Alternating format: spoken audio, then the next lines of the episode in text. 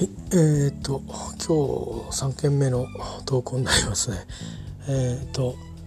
まあ大した話じゃないんですけどえー、っとですねあれからどうしたんだろうなうんとまあ台風の話から自分の近況みたいな話をしてその後あの、まあニュースをねちょっと見たりとかしながら、まあ、やっぱ台風とラグビーの話みたいなのが多かったですけどまあそれを見たりなんかしてえー、でまあちょっとあの自分の,、まあ、あのルーチンですね。いろいろあのやって、えー、明日から平日なんでね。で近況でも述べたように、えー、小学校1年生の 状態で、えー、暮らしが始まりますんで、えー、まあそのちょっとねあのウォーミングアップを兼ねて、えー、ちょっとまああんまりずっと床に伏せてないでですね。伏せてるわけじゃないんですけどね別に。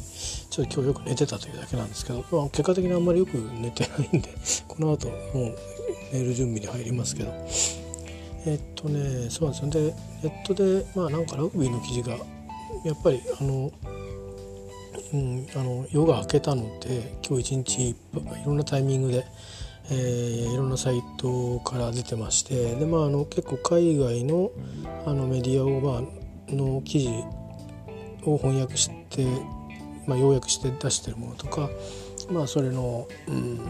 インタビューを長めに載ってるのとかいろいろあってでまあここに来て、まあ、スコットランドサイドのあのものがですねちょっと言語のサイトを僕見てないんですけど、えーとまあ、そこでの情報インタビューとか発言を、まあ、あの拾ってくるものが結構多くなったみたいであの日本はどうっていうようなものよりもね僕の場合はスコットランド側の反応みたいなものとかあとはレイドルの去就みたいなものに結構関心があったのでまさにそんなような話題がいろいろ出てましたね。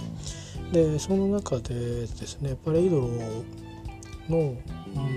まあ確かにやっぱりなんかテレビで見てて泣いてるなと思っててまあ確かに録画してたんでもう一回見てやっぱ泣いてたんだと思っていたんですけどまあそんな別の切り口で日本のメディアで、まあ、そういうの切り出してるとこもあったんですけど、まあ、それと去就はすぐ結びつかなくて去就は去就で別のがあってまあその多分現地のメディアがインタビューしたんだと思うんですけどそれの日本語訳っていうか、えー、日本語にも訳してあの記事にしたんだと思うんですけど、えーとまあ、ちょっと今後のことをね、まああの今日は別にあのみんな仲間と、まあ、試合が終わってね仲間とやりきたから、まあ、少しチームから離れて、えー、自分があのそのこういうことについてねいろいろなんか話さなければ、えー、こういう時はこの人と話話を聞いてみなくちゃとか相談してみなくちゃという人がいるようで、えー、まあね先々のことを、まあ、あの相談しようかと思ってるというような話をしたそうです。なのでまああの代表から引退かというあの記事のねタイトルがなってましたね。うん、まあなんかうんと、ま、2015年大会が終わってからこの4年間っていうのも直前までキャプテンだったんですけどチームキャプテンですね。あのこの試合はゲームキャプテンだったと思うんですけど、えーと、だからまあ記事の中では主将登録になってましたけど、まあ、ゲームキャプテンですね。でチームのキャプテンはあとマキナリーっていう選手にえ変わっていて、えー、まあこの直前で変わったそうですけどね本大会迎える。でもともとまあレイドローも、えーと、シックスネーションズが結構出てたんですけどその前のなんか試合とか日本に来た時はね出てましたけど途中ね結構ね出てないこと多かったんですよ。なんか若いの多分ね、えーと、日本戦じゃなくて、ね、もう一人スクラムハーフがいるんですよね。その人は結構メインで出てたんですけどまあいうことでちょっと世代交代なのかなと思って見てたんですね。でちょっとまあ寂しかったんですけども、まあ、日本に来てからの試合では割とまあ長い時間先発して長い時間出てることが多かったので、まあ、調子がいいんだろうなと思うとやっぱりまあチームリズムを作るっていう役割を持たせられてるんだろうなと中文さんとはあの、まあ、反対な感じですかね締めにかかるっていう役割ではなくて、えーとまあ、流れを作っていくというふうな形で機能させてたんですねスコットランドチームは。えー、だと思うんですけどもまあ、えー、そういうニュースもありました、まあ、実際どうなるかわからないですよね。もちろんあのフランス大会でもですねそういう意味では田中史選手のようにですね、えーとうん、メンバーに、えーと、入っていてここぞというところで出てくるというような形でね、えー、まだ32とかって言ってましたっけ？ちょっとだからもう一回ぐらい出てもおかしくはないんですけど、まあ、もしかしたら最後かなっていう気持ちもあって、えーとまあ、そういう意味でも日本戦のその最後のあのスコットランドの選手たちの様子っていうのはちょっとこうもう少し映像見たかったんですけどどうしてもあの日本のホームで日本が勝ってで決勝トーナメント決めたみたいなそっちのドラマチックなのが多くなるんであのそれこそインタビューのところぐらいしかあんまりこうじっくりねレードにフォーカスした映像ってそのちょっとみんなで集合してる写真あの確かに観客観客に挨拶をするところぐらいしかあまりフォーカス当たらなかったんですけどね。もうちょっと日本のなんか宿敵とかにしちゃってるから。なんで宿敵にするんだろうなと思うんだけど。いや別に宿敵も何もね反則しちゃったんだからそりゃ あの献上してるだけじゃんと思うんだけど。あれなんで宿敵にしちゃうんですかね。なんかヒールヒールにされてるのはちょっと僕はファンとしては不本意なんですけど、うん、あの彼のその闘志だとかいろんなそのキャプテンシーだとかですねあの外から見てても伝わってくるものってあると思うんですよ。チームメンバーでも何でもないのに国民でもないのに。そういうものって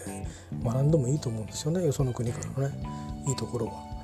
うん、だから、うん、ゴーレイドの存在とかあとは技？なんだあのうん、あの盗むところから多いの盗んだ方がいいだろうなと思ってるんですよ。別に日本ラグビーのいいところはみたいな固執する必要はなくて大体ヘッドコーチなんていうのは大体ニュージーランドの人だったりあのねえー、オーストラリアの人だったりっていうふうにしてなってるわけですからね。ここのところね、えーまあ、2011年とか2007年以降ですか。ずっとそういう感じですよね、えー、なので私もともとダイバーシティがあるチームですんでね、あのー、本当そう思うんですよ。だからこうやって対戦したってことはまああのいろいろやっぱりね、あのー、対戦した人もそれからそれ見てた人にもね学んでほしいんであんまり宿敵とかって言ってほしくないんだ まあいずれにしてもですね、えー、レードロどうなるかちょっとあのー、まあどういうふうに情報を入手したらいいのかちょっとわからないんですけど、えー、っとどうすんだろうねそれって。でもレイドルぐらいの選手がもし代表引退するとかって時はなんかアナウンスメントが出るのかな。だからうんとまあツイッターとかで地元の新,、ね、新聞社のツイートに乗っかってくるかな。どうだろう。ちょっとね分かりませんけど、えー、そんな風にして拾えたらいいなとは思います。あえっ、ー、と多分それぞれあのうんとクラブチームのシーズンだとかそんなのがあの始まったりとかえっ、ー、とどうなんだろうな、えー、やがて半年ぐらいするとシックスネーションズとかも多分あるんだと思うんで、えー、そういうそういうようなのもあると思うんでえっ、ー、とうん。またそういう多分節目節目でですねまあ分かるんだと思うんで、まあ、そうですね。一番遅くてシックスネーションズの時には多分分かるのかな。あのスコットランド代表にレードローがいるかいないかっていうことを分かるしその前にきっとそういうのが話題になるし、まあ、普通だったら多分、まあ、本人が何かあアナウンスを残る残るっていうか続けるにしてもやめるにしてもアナウンスがあのあると思うんでね。えー、まああのー、ちょっと気にをしていますという話です。それだけですね。とりあえずね、言い残したことは、あそれぐらいかな、今日はな。はい、ということでございます。えっ、ー、とまあ、ちょっとね、頭がなんかラグラグビーのことばっかりね、なってますけど、えっ、ー、とね、来週、うん、10月の20日ですね、えっ、と、決勝トーナメントのクォーターファイナル、いわゆる準々決勝と言われるものが全部で4試合、えあります。えーと、土曜日2試合日曜日2試合ということで、まああの勝ち上がりのですねあの表を見ていただけるとまあまあ豪華な、えーと、顔ぶれになっていると思いますね。まあ、その中に、えー、日本チームもいて、えー、しかも初戦がアフリカということでですね何度も申し上げますけども決勝戦のようなあの相手とやるのでなんかあの報道の論調がですね要はまあ2015年に当たったと。それから、うんと、この間ですねカズミックテストマッチやってまあ一勝一敗だみたいなの言ってますけどもう 関係ないと思うんで、えー、あのいろいろなんかですねこの間の9月6日っていうのは結構あのコンディションが日本の選手も悪いとは言いませんけど合宿明けで、まあ、やっぱりちょっと体力的にリカバリーが、あのしきれなかったところでやってた面があるのでもしかしたら今回は、ま、今回もやっぱりあの4戦ですねあのハードな試合をしていますけど、まああの気分的にもですね、あの乗ってるというところもあると思うんで、え、あとは少しそのハードな合宿秋よりかは同じハードさでもですね疲れの質があの違うからもしかしたら少しあのうんと体力とか、まあ、体調面でいい状態で臨めるので、まあ、ああいった大差の試合ということにはならない可能性も高いんじゃないかということをちょっと回りくどりしか言い方が僕が伝えるとねあのいいことを言っている、まあ、あの現役のラグビー選手もいました。もともと直前まで、えーと、メンバーには候補には入っていて多分あの最終的なあの選出メンバーではなかったという方だと思うんですけど昨日ねあの J スポーツで見てたらそんなようなあの勝った後のねみんな集まったりとかしてるところでえっ、ー、とまああの面白かったですね。途中いなくなっちゃって 一緒になってあのそこに輪に加わってこう写真撮ってたりとかしてましたけど戻ってきてそんな話をあのしてくれてました。そういう意味ではあのー、まあ、今日はあの、ね、記者会見が南アフリカの方も日本も記者会見があって南アフリカの、まあえっと、コーチの方はあの、まあ、やっぱり日本に対するリスペクトもあるしあとはまあホスト国で記者会見してるってこともあるんでリップサービス兼ねてですね多分少しあのあの日本チームにいいようなことを言ってたんだなと思ってますけどまあいろいろまあ戦術も変えていくからねみたいなことも言って、まあ、揺さぶりをかけてきていましたけどまあその辺はあの何ですかねあの結局のところどうしてくるかなんて占い師みたいな話になっちゃうんであのまあ分析もいろいろあると思うんでね。えっ、ー、とお互いの手の内はお互いはバレてると。秘密はきっとないんだと思うんですよね。だからそれに対するこう来たらこうするというところであとはもうその場のお互いのそのまあ多分どっちが先にほころびるかっていう話だと思うしで局面を打開するやり方がまあ強いチームっていうのはもうこの力でもチームの力でも一瞬であの打開してくるのでスピードなりですね。大きく展開するとか。とりわけ南アフリカはもうえーとね、アイルランドよりもフィジカルは強いので、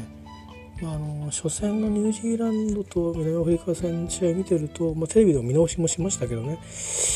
あのまあ、逆にフィジカルが強いっていう分スピードに欠けるので、えーまあ、ニュージーランドはスピードに乗りかけてからかけた局面では全く ついていけてないっていう体重いっていう感じだったんですけど多分まあえー、プール戦も終わってですねだいぶうんと日本の環境にも慣れてきてると思うのでそういう意味ではまあお互いいい感じでですね、あのー、なんか言い訳なしの、あのー、体調であの当たれると思うのであちらの強みが出てくると思うんですね。そうすると多分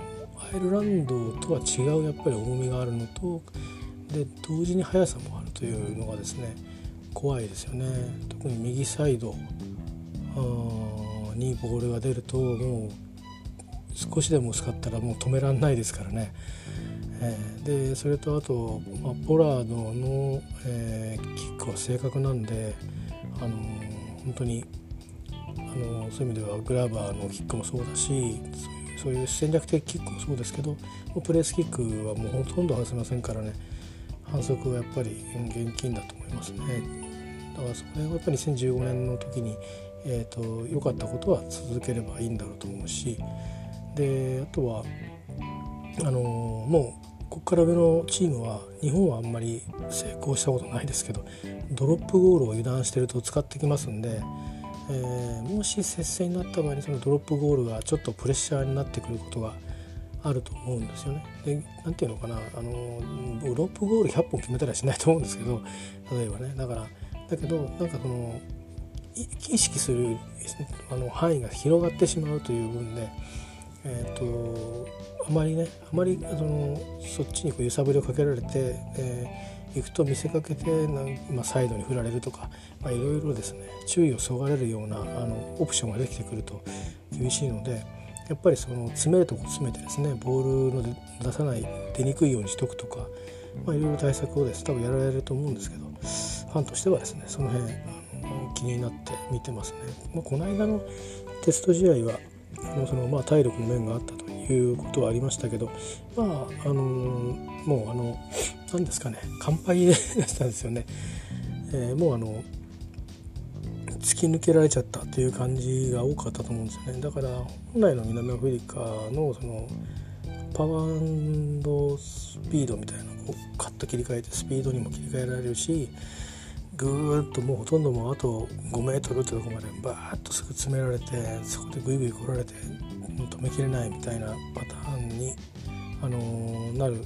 ていう感じでもなかった気するんですよね割とポンポンポンポン取られちゃったっていう印象があるので、あのー、まあ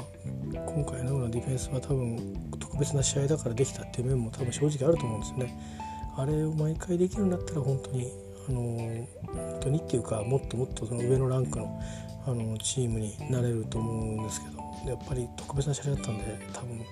相当ですねあの頑張ってくれたんだと思うんですよね。えー、ただまあ同じようなあハードワークを、えー、南アフリカ戦でももしできればですねあのまあ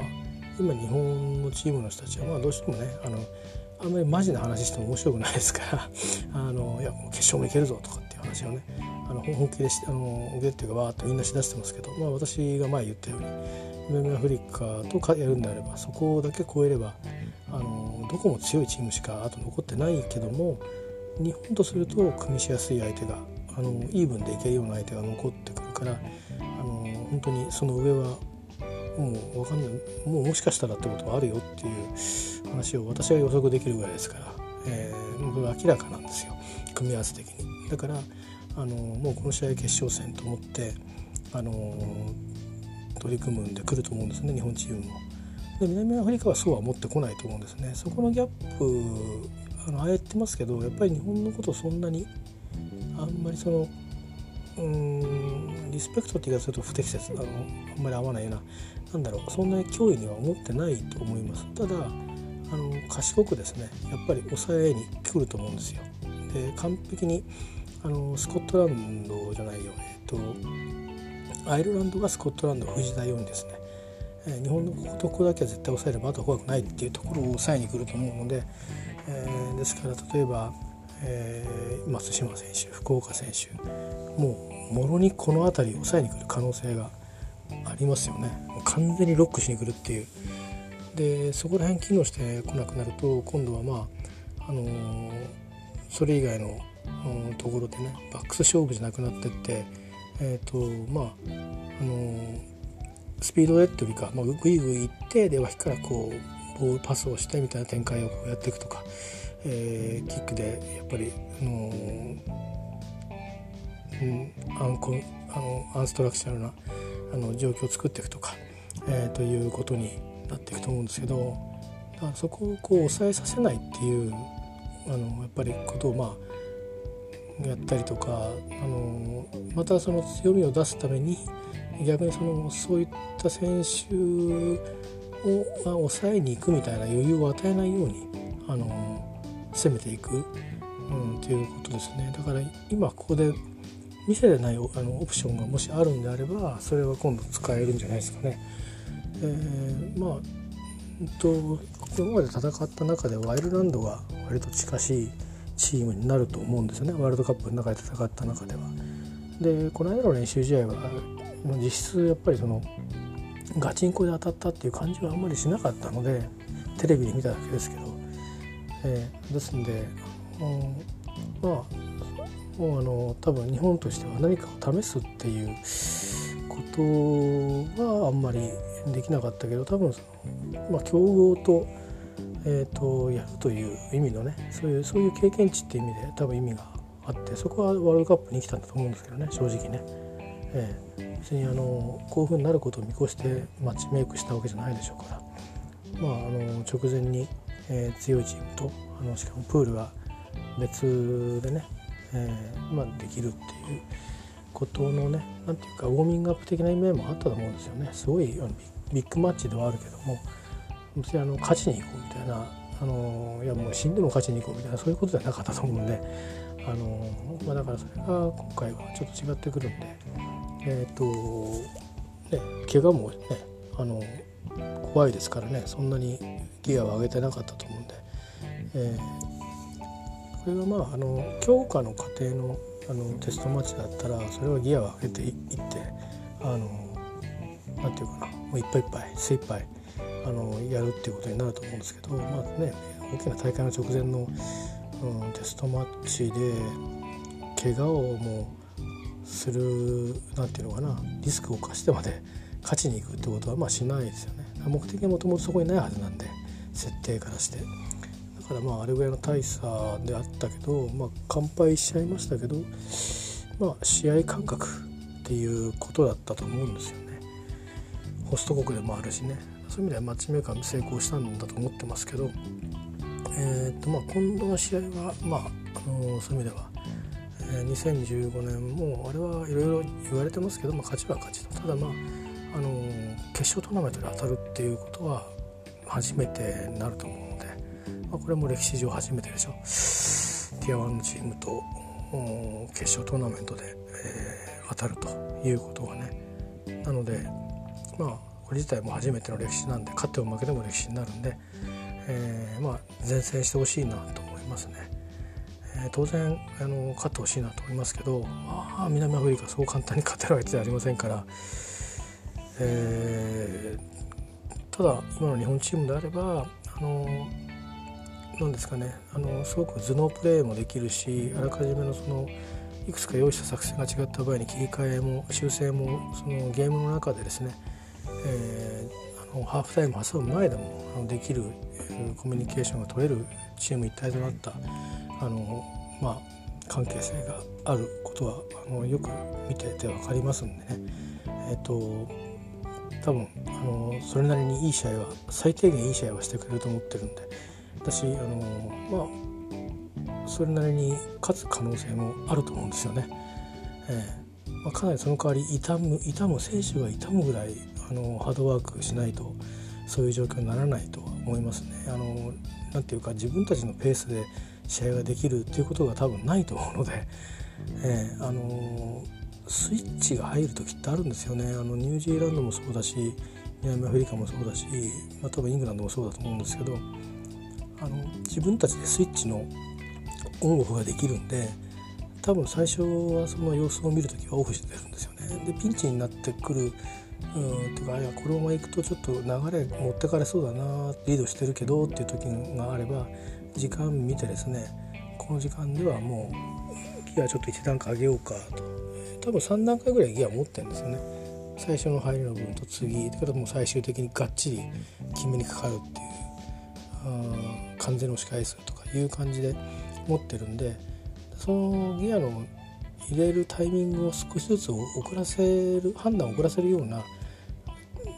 とこう混乱をですねやっぱり生じさせないとなかなか正攻法では、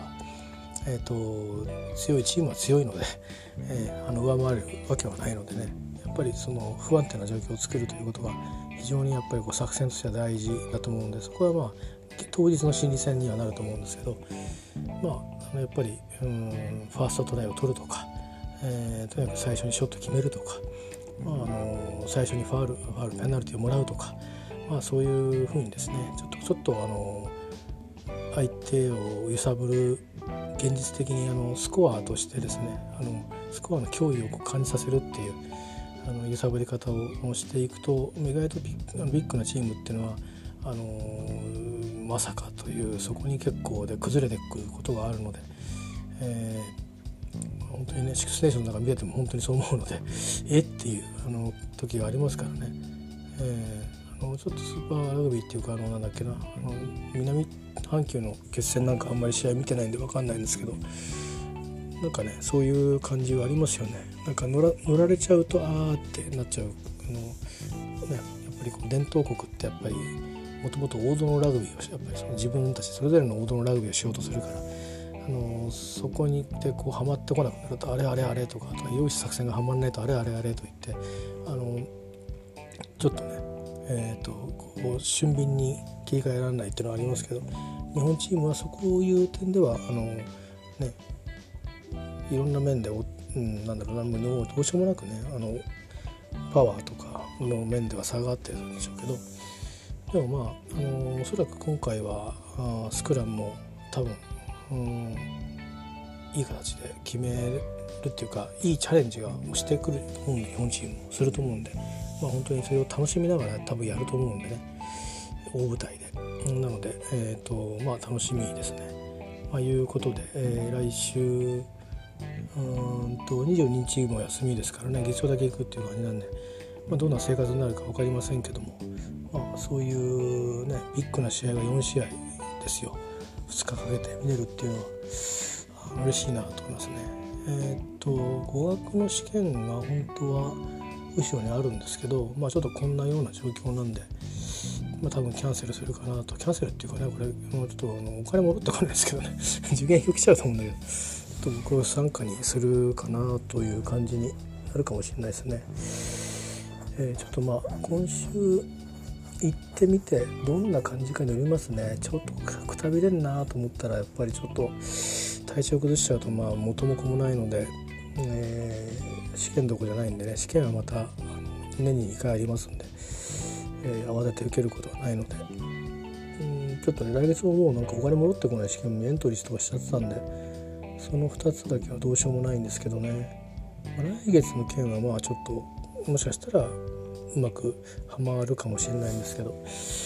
まあそんな感じでございます。えーとでは行ってまいりますが。えーとまあプライベートなことはあんまり最近ツイート文字では打たなくしてるんで、えー、なるべくこの声にパッケージしちゃうことにしてるんでまあそうすると僕の記録としては残るけどで誰か友達がねあのあいつどうだったかなってあのどうしてんだろうなと思う時に聞いてもらうとなんだか面倒くさいこと考えてんなとか思ってくれればいいなっていう感じもあって入れてたりしますんで、えー、まあそっちの方がいいのかなと。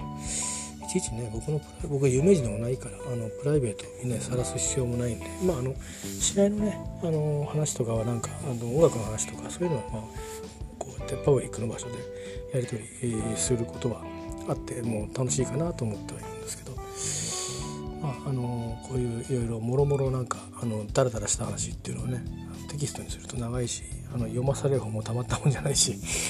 えー、まあ、これもね聞かされる方もたまったもんじゃないっていうのね、かれこれ30分ぐらいダラダラ喋ってますからね、えー、まあなんですけどまああのー、そういう感じでちょっと引き続きこれはこれでもう誰も聞いてないんですけど えと続けていきたいと思いますんで、まあ、聞いてくれてほしいのかな？ちょっと分かんないな。ね、聞いてなんか何か学ぼうっていうわけにわけじゃないですからねあのなんか聞いてくださいっていうのも変な話なんで、えたまたまもしあの開いた人がいたらありがとうございますっていう感じですかね。えあのまあ、まあ、そういうことで、まあ、一応なんか意味はあるのかなと残していく意味はあるのかなと思うのであとはまああのこうして話して残して表に出していくっていうのは、まあ、自分に約束をどんどん刻んでいくっていうことにはなるのでいいことも悪いこともまあそういう意味であのうまく自分に対す自分に対するですねなんかいいツールとして使っていきたいかなという思いもあるので、まあ、しばらく飽きるまでやってみようかなと思います。なのでねなんだろうこれってみんな多分思ってるんでしょうねこれあのうんとポッドキャストって何みたいなところもあるだろうし、うん、そんなダラダラと何十分も聞きたくねえよっていうのもあるだろうしえー、とは思うんですけど私自身のためにはなるので続けていきたいなと思います。まあ、ということでレトロの話をしたかっただけなんですけどちょっと長くなりましたが以上です。ありがとうございました。